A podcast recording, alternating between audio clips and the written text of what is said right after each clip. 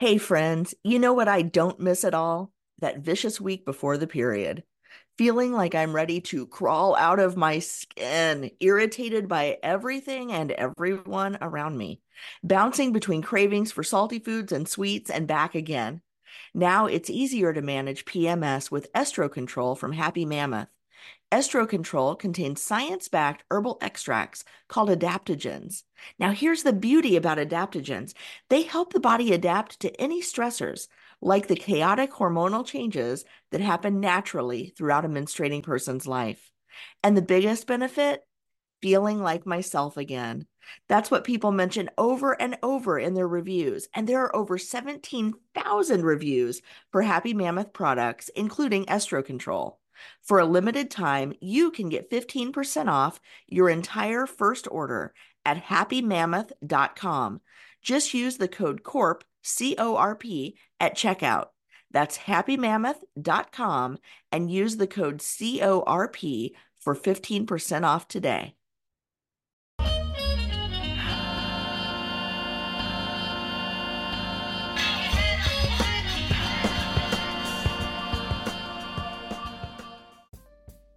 What's up, y'all? It's Zach with Living Corporate, and I hope that your holidays, whatever those may be for you, even if this is just a season where you're away from work, I hope that this season has been a blessing for you. Um, you know, I am sitting here, you might hear my youngest in the background, really just trying to reflect and absorb on how great this year has been.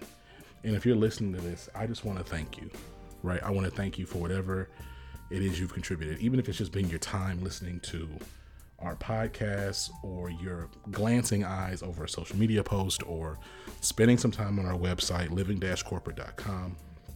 Checking out our merch, livingcorporate.shop. Uh, livingcorporate.shop.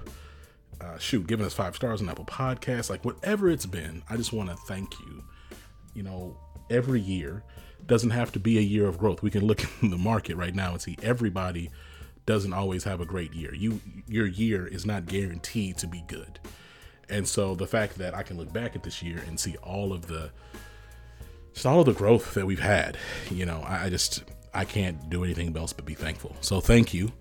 I hope that as you prepare for your new year, that you're taking care of yourself. Living Corporate's going to be here, okay? Um, we're going to continue to create content. We don't really take days off, like our flagship show doesn't. The rest of our shows are kind of seasonal, but we don't we don't really do that. Like our flagship is always on, and so you're to continue to hear dope conversations. And look, I'm excited to bring in 2023 with you. Make sure you keep listening to Living Corporate. We'll talk to you soon. Make sure you check out this next conversation. I promise it's fire. Peace. This podcast, Living Corporate, it's brought to you by Squarespace. Squarespace is the all in one website platform for entrepreneurs to stand out and succeed online. Whether you're just starting out or managing a growing brand, Squarespace makes it easy to create a beautiful website, engage with the audience, and sell anything from products to content to time, all in one place on your terms. Let me tell you something. Y'all might not know this, but Living Corporate we started our whole journey on Squarespace. My website, zacharynunn.com, it's on Squarespace. I can't tell you how much I appreciate its fluid engine, the ability to create world class templates and design. It's very intuitive, incredible. We have custom merch through our Squarespace. We have an incredible asset library so I can always mix it up, switch and swap. It's super dope and the fact that you can host all types of content video, audio, all types of media. You can put all on your Squarespace. I can't recommend it enough. If you want to learn more about Squarespace, check out squarespace.com for a free trial. And when you're ready to launch, go to squarespace.com backslash corporate to save 10% off your first purchase of a website or domain. Again, that's squarespace.com backslash corporate to save 10% off your first purchase of a website or domain.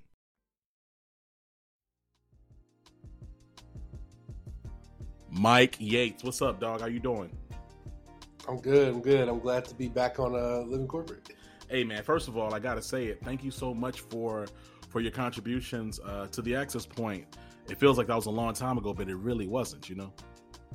Yeah, I know it does. I, I missed the access point, man. Like, I appreciate it though. Like, I, I, I'm glad to have had that opportunity. It was a, it was really fun. Man, look, I, I enjoyed it. Um, I enjoyed your voice on it. I, I, and I, I mean, the content's still there, so people are still listening to to those conversations, and I still refer people to uh, to those to those to your shows specifically. Um, look, man, like we're here. I feel like I understand, right? Like your the space that you engage around education, but if you were to give it like in a like in a in a in a headline, like what would you say your purpose is? Yeah, in a headline, the reason why I'm I'm why I do what I do and, and why I do it the way that I do it um, is be, because it's not just that learning should look different; it's that it has to, or else. And and then I can tag a bunch of different things on the back of that. But that's the way I think about it. It's like learning has to, like school has to look differently, or else. And when I think about uh, Black folk, like if we don't create a more meaningful learning experience that's attached to like real career outcomes, then the or else is is different than another community. Like for us, it is like like like, like we, we are we are already start starting off um, with less resources, with less access than everyone else, and and so we need a system um, that whether it's our own or not that is responding to that that is giving us what we need um, to both catch up and get ahead. You know, to that end, right? We talk about you know living corporate. We're always talking about equity and and just like larger, like centering and centering and amplifying historically marginalized folks um, in and in and around the workplace. And I think about education often um, as a part of that. It's interesting to me, like how when we talk about solving for equity, oftentimes the first thing we go to is education. Like we'll say, well, um, black and brown people need better education or better training. Then they would be able to yeah. uh, perform better, and then they would be worthy of better experiences. Like, what do you think about that narrative that like black and brown folks are inherently lacking in education, um, and as opposed to some some other problem? Yeah, I mean, well, in education theory, in, you know, in, in, education circles, we call that deficit theory. It's a, it's a deficit mindset that people have about Black folks. Like they think that our families don't value education, our neighborhoods are poor, and that we don't have any good teachers coming out of our community. Um, and and so I think like like I, I think equity the the the solution to equity based solutions that starts in education, like in the classroom. Um, and the, the truth is like it, the truth is that every kid wants to learn like period like i heard i heard i saw a video today where this this guy who won teacher of the year he said the kids the kids don't want to learn and my first reaction was like no dude you probably just suck like to win teacher of the year you have to check all the boxes that the other adults tell you to check. But if he were, were to actually sit down and listen to his students, then he might find out that the way he's communicating doesn't work for half the class.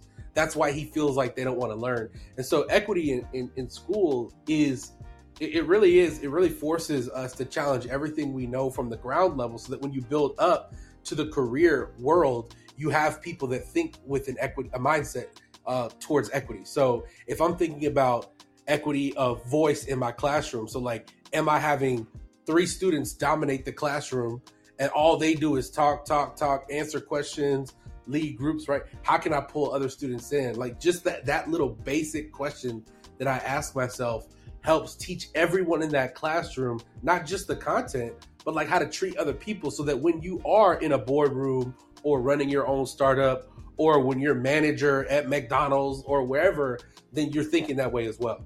Living Corporate is brought to you by Rosetta Stone, the most trusted language learning program. It's incredible. Okay, so first off, you didn't know, Rosetta Stone is a trusted expert for over 30 years with millions of users and 25 languages offered. They have fast language acquisition, meaning you're actually going to pick up the language because it's going to provide an immersive experience for you through their program.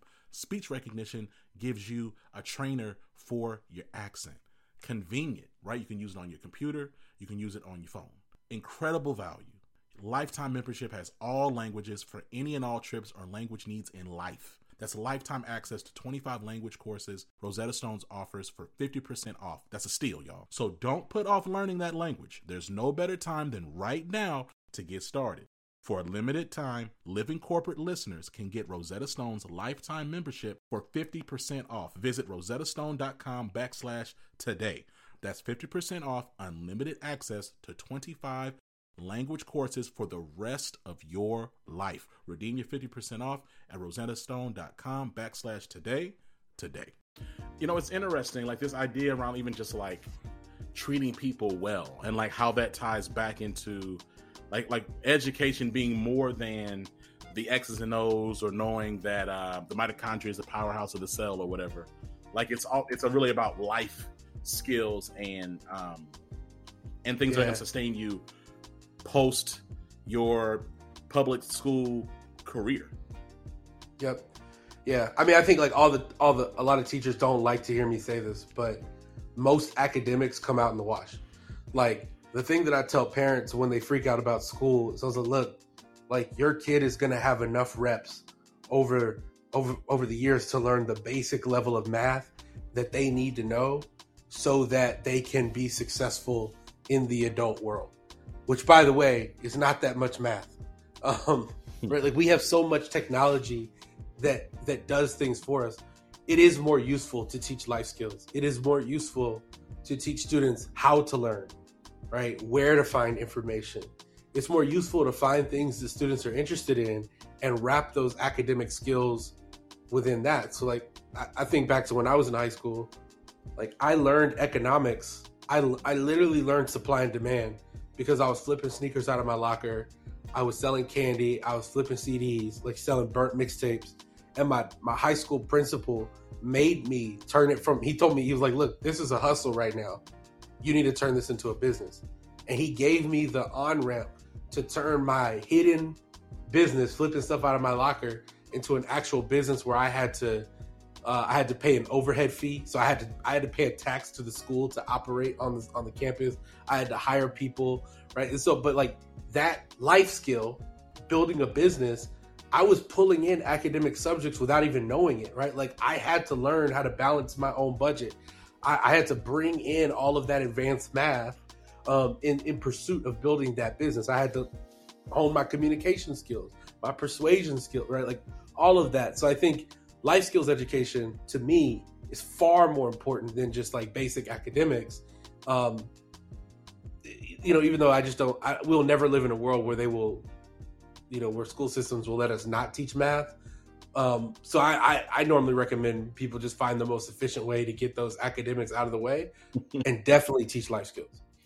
You know, you're you're big on like teachers being uh, empowered and how our current school system, uh, public education system, doesn't necessarily empower or set up for success. You know, you're also a black man. I might be. Hold on a second. Oh, can you hear me? Can you hear me? I can hear you. Did you mute? Uh oh.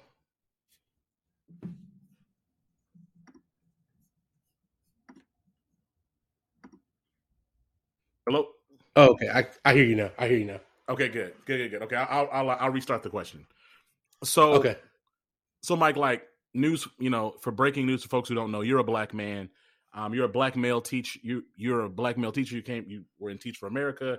You taught at um, you know juvenile detention centers. You've you've had a, a wide array of experiences. Talk to me about how uh, public the public school system uh, does or does not support black teachers, specifically black male teachers in the classroom? Oh yeah, I mean, I mean, the first thing you can do is like just look at the numbers. Like, uh, American teachers are overwhelmingly white and female and middle aged. So, I mean, I, and the number is like creeping towards eighty percent. I think it's at like seventy nine percent. Um, the when you think about that number, um, a, a, a white woman is in a lot of ways the polar opposite of a black man. um, and, and, and but there are often just quite frankly like cultural um cultural differences. And like when i was in the classroom i can tell you like it was very difficult to be a black man because you are viewed in a specific way. Um there are a lot of stigmas that are attached to black male educators. One of them is um that you're an authoritarian right? Like if if any teacher has a problem with the kid you'll find that without even asking you they'll send them to your classroom. And you're like why why do i and if you're not seen as an authoritarian you need to be seen as very entertaining. Like there there was this this great uh, i forgot who wrote this exactly but there was this great piece that was written by this um, brilliant black academic i think from howard um, that talked about the downfall of the entertaining black professor and how students expect black professors to be more entertaining than their their white counterparts. And so like you experience all those stigma, like all these different stigma, like you're an authoritarian, you should be coaching, um, you should be extremely entertaining, right? All of these things. And then you have generally speaking, like no support. Like it's very rare. I I of my whole teaching career, I think I only taught with another black male educator once, one year out of my whole teaching career so it's very rare for two of us to be in the same building.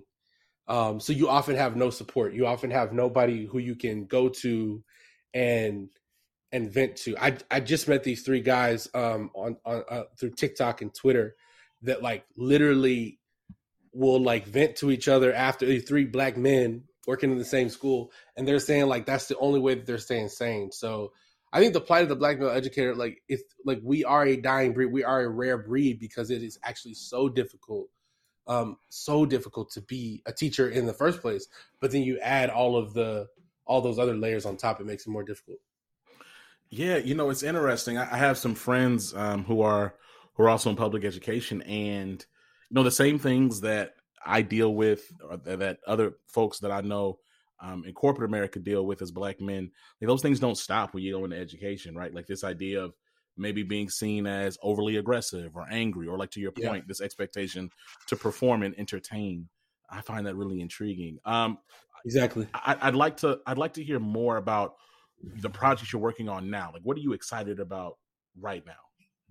Yeah. So most about almost two years ago, I I, I was uh, I was building a school um, uh, basically software billionaire funded this school project. He wrote us a blank check, and for four years we worked on a school that was like one of the most incredible schools that that that I've ever seen. Um, and that led me to really thinking about like going back to what we were talking about earlier was going back to equity. Is like we built this dope school without considering access and equity, and then we're met with this really interesting problem that like we live in Austin Mm. Uh, at the time, I was living in Austin, Texas, and that city was 82% white at the time.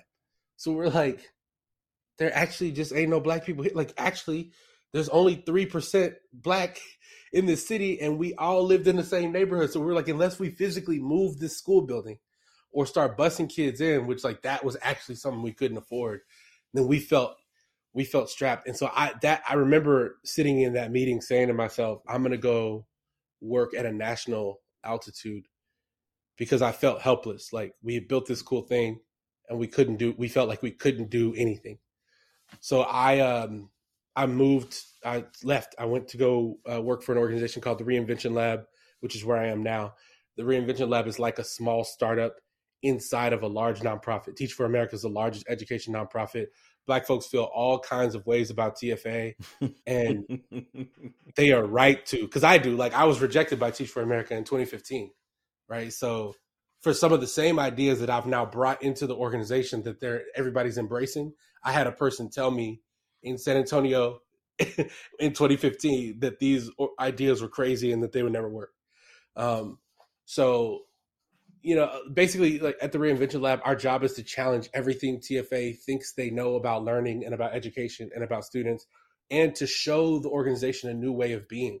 Um, so we're doing everything from pop up experiences to um, like coaching uh, regional teams that Teach for America, um, and then this body of work that I'm working on is really exciting. Is we're building a product studio um, inside of TFA where we're basically our job is like over the next 12 months we're going to build six prototypes that could turn into business models like viable lines of business for Teach for America because you know, just like the teacher shortage is stressing the organization and for the first time in its history they're they're forced to look into being and doing things differently. Um, how do you serve communities? How, like how do how do you raise up leaders from that community to lead in terms of educational equity and innovation? Um, one of the other things we're doing is we're building a network and specifically the the intersection which is actually a small group of people is people that are innovating like true innovation in education that also care about equity. That intersection is who we want to serve um, basically put them on. Uh, built a dope sneaker competition uh, called the future that. challenge. Yeah that that is like my uh, right now that's the thing i'm really proud of. Um, we basically we in this network of innovators we have they told us they were like, "Hey, we're heads down. We can't raise money. We're working really hard, but we know that we need to build a marketing and branding presence." And so instead of just giving them a marketing and branding workshop or or, or paying for them to go like to office hours with somebody, we built a, a, a six week design experience where we partnered with the team from the Yeezy brand that built the Yeezy brand. Um, the the founder of this brand, 99 Products, has um, worked at Nike for 20 years, was the director of innovation um, and footwear at Cole Haan. Worked on just like I, I feel like 70% of shoes that people wear, I feel like he worked on. Jeff Henderson is brilliant. Um, but we got to partner with him. Literally, just just hit him up on Twitter, and uh, we made it happen. That's incredible, man. I mean, one, I, you and I, we talked about this offline. Is how just like the education system is the last I guess like one of the most lagging spaces for innovation and yeah across the board. I, I, think I would be remiss, right? Like not to bring up a few things around one, I'd love to hear your thoughts around the this craze of uh CRT quote unquote and banning yeah. books and things of that nature, as well as yeah. I mean, I'll meet you with two big things. So um this aversion to talking about history in class um, in, or in the school system, and then two, uh, the the Uvalde shooting, but also, but more than that, just public school safety. Yeah, yeah, man. So CRT is interesting, um, especially so.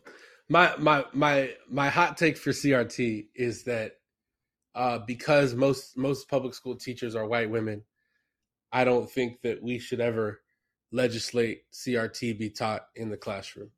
Nobody's asking for that. But I always say that just in case somebody does. Um, because I, quite frankly, like, I don't trust Becky and Sarah to teach CRT. Um, even if even if even if that was the ask. Right, right. Even if that was the ask, I would not trust them.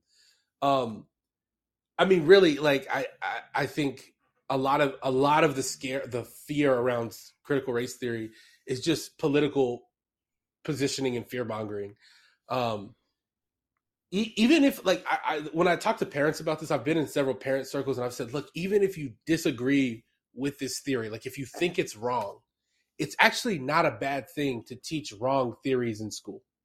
Right? Like i i ask black parents do you want your children to know that there at one time in this country were people that theorized that you could genetically modify human beings to make a superior race. We call that eugenics. And they're like, well, yeah, that's an important part of the history of the world. They need to know that that theory was disproven. Great. So, why is CRT any different? It is a theory that you can apply to a broad number of historical events and present day events. Like, why is it any different? Like, if, if you disagree with it, like, then disprove it, right? Like, you know find a find a competing theory and that's your your opportunity to uh, talk to your child and edu- educate your child at home. So i think like uh, when i look at crt i just zoom out to all education content right? Like anything that you disagree with in a curriculum you have a couple of options. One the listen like you can pull your kids out of school. Like if you if you don't like what they teach in school pull your kids out of school. The thing that nobody would likes to accept nobody likes to hear this but it is true. Public schools are government funded which means that they are the same technically as the DMV and as WIC and as EBT, right? Like we don't like that because we're sending children there, and and I think because we're sending children to these schools, that's why the government should be making every effort to make them as you know state government should make those schools as good as possible. You should hire the best teachers you can. You should resource them the best you can because people's children are there but at the end of the day like it is just one option. It is the option that the government is choosing to provide for us which we should actually be thankful for because there's not public schools in every country. Um, but there are other options. There's there there are other options at different price points. Just like when you go to the grocery store you can get the store brand you can get the name brand you can get the organic one. Like there's different options. Um, one of them is homeschool one of them is private school. There's independent schools right? So i, I think with all educational content there's that. Um, and and with um with school safety with public school safety i i, I will say I'll say this, man. Like we both live in Texas, and yo, like I just want Ted Cruz to stop talking. Like I want him to stop speaking out loud. Um, um, I I I personally just think we need to make it really difficult to get a gun. Like, like we need regular, like just like you have to renew your your vehicle's registration like you should have to renew your your gun permit every year with a written and a and a some sort of like practical test. Um and inside of schools this is like it's so hard because with public schools they're already they already look like prisons. They're already built like fortresses like schools are already locking the doors right like the only other thing that I'm left with when I think about Uvalde is like this was another situation where it was a young person who was bullied, bullied by their peers, and didn't have an adult in in in school to to talk to and to process these feelings. And so I think one thing that we can do that this is like super long game because I don't know the I don't know what to do um practically. One thing we can do is like we can really encourage like and create academic environments where where kids support each other.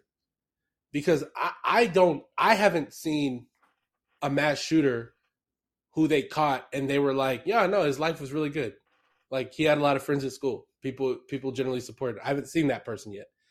And so i think if we if we learn how to like if, this is a, going back to something we talked about, like teaching life skills and teaching like humanity, like in school. If you teach people to just freaking be nice to other people, and if we have teachers, like I have heard teachers and gone off on teachers for saying things like, "Well, they don't pay me to like them."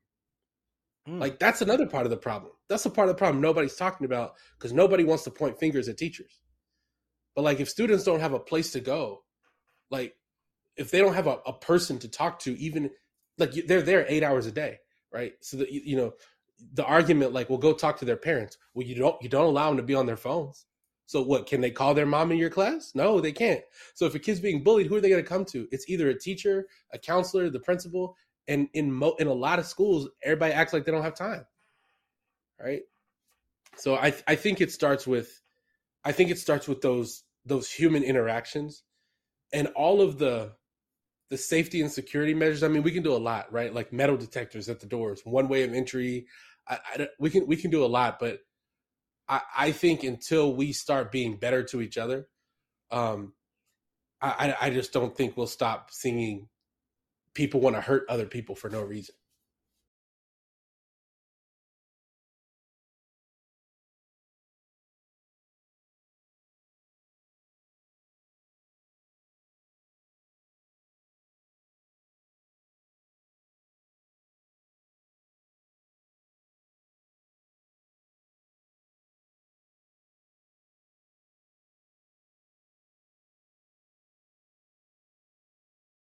Man. Yeah. I don't even know. I have no follow up. yeah. I receive it. I'll tell you the saddest story of my career that was also um it was a wake up call for our whole school and is where this came from. um, I had a I, I had a student who used to get in trouble a lot, um, and I was teaching in a in a in a semi wealthy like it was like a middle class private school. Other thing, if people don't know, there are actually like tiers. There's like bands. There are like mega wealthy private schools. Then there's like regular people who like sacrifice to send their kids to private school. There, so this was one of those. It was like so like he wasn't wealthy, but he went to a private school. He he most of his tuition was scholarship, and um, he was like a troubled kid. That that's what everybody labeled him. But he loved coming to my class because I never lectured ever. We did all these discussions. I would let him. He had wild ideas about everything, and I would just we would just challenge him. Like literally, the goal of the class was like, yo, if he says something wild, like somebody else, you have the freedom to bring up an article or some evidence and so he loved it because he got to debate everything. Um, and I would just sit and talk to him like about all his crazy ideas and tell him like I think that's crap. That's not true. And he'd tell me I think I think your idea is crap. And I, I used to love this. I love seeing this kid. Uh, well, he ended up committing suicide, hmm. and the the only I was gone. I I left that school over an issue of over an issue of race. Um, which we is another we should talk about that later at some point. Um, but uh, I, I got a call from the principal of the school, and they said, "Hey, we just want to let you know this happened." And I asked him, "Hey, like, like, thank you for telling me, but like, why are you letting me know?" And he was like, "I'm getting there." And he said he he wrote a note, and in the note he said, "Of all the years I spent in school, I only had one teacher that cared." Mm. And he put my name in that note. Mm. And I I remember being heartbroken, thinking to myself, like he could have made a different choice. He could have just rolled up in school with the same gun that he that he used to end his life and ended other people's life. Like he could have made a different choice. But the thing that he wrote on his on a note before he left this planet was about the one teacher and the one student at that school that was like actually nice to him. And so when I think when I think about Uvalde, like my heart like it goes back to that moment. It sinks, goes back to that moment where it's like, damn, like if we could just treat each other right, like if we could just learn to treat each other with respect, then then maybe we wouldn't have this crazy stuff happen. Goodness gracious. Well, Mike, look, um, I appreciate you. I'm thankful for all the work that you're doing. I'm really happy that we had this conversation. You know that you're a friend of the show. Come back anytime. Um, and look, man, um, we need you. So keep doing what you're doing. And I'm excited to continue to to amplify and champion you um, as you as you continue to build. The next milestone you hit, make sure you come back to Living Corporate. We can talk about it, bro. I will. Yeah, we it's coming. It's coming. So I will let you know. I will let you know. All right, man. We'll talk soon. All right. Thank you. Peace.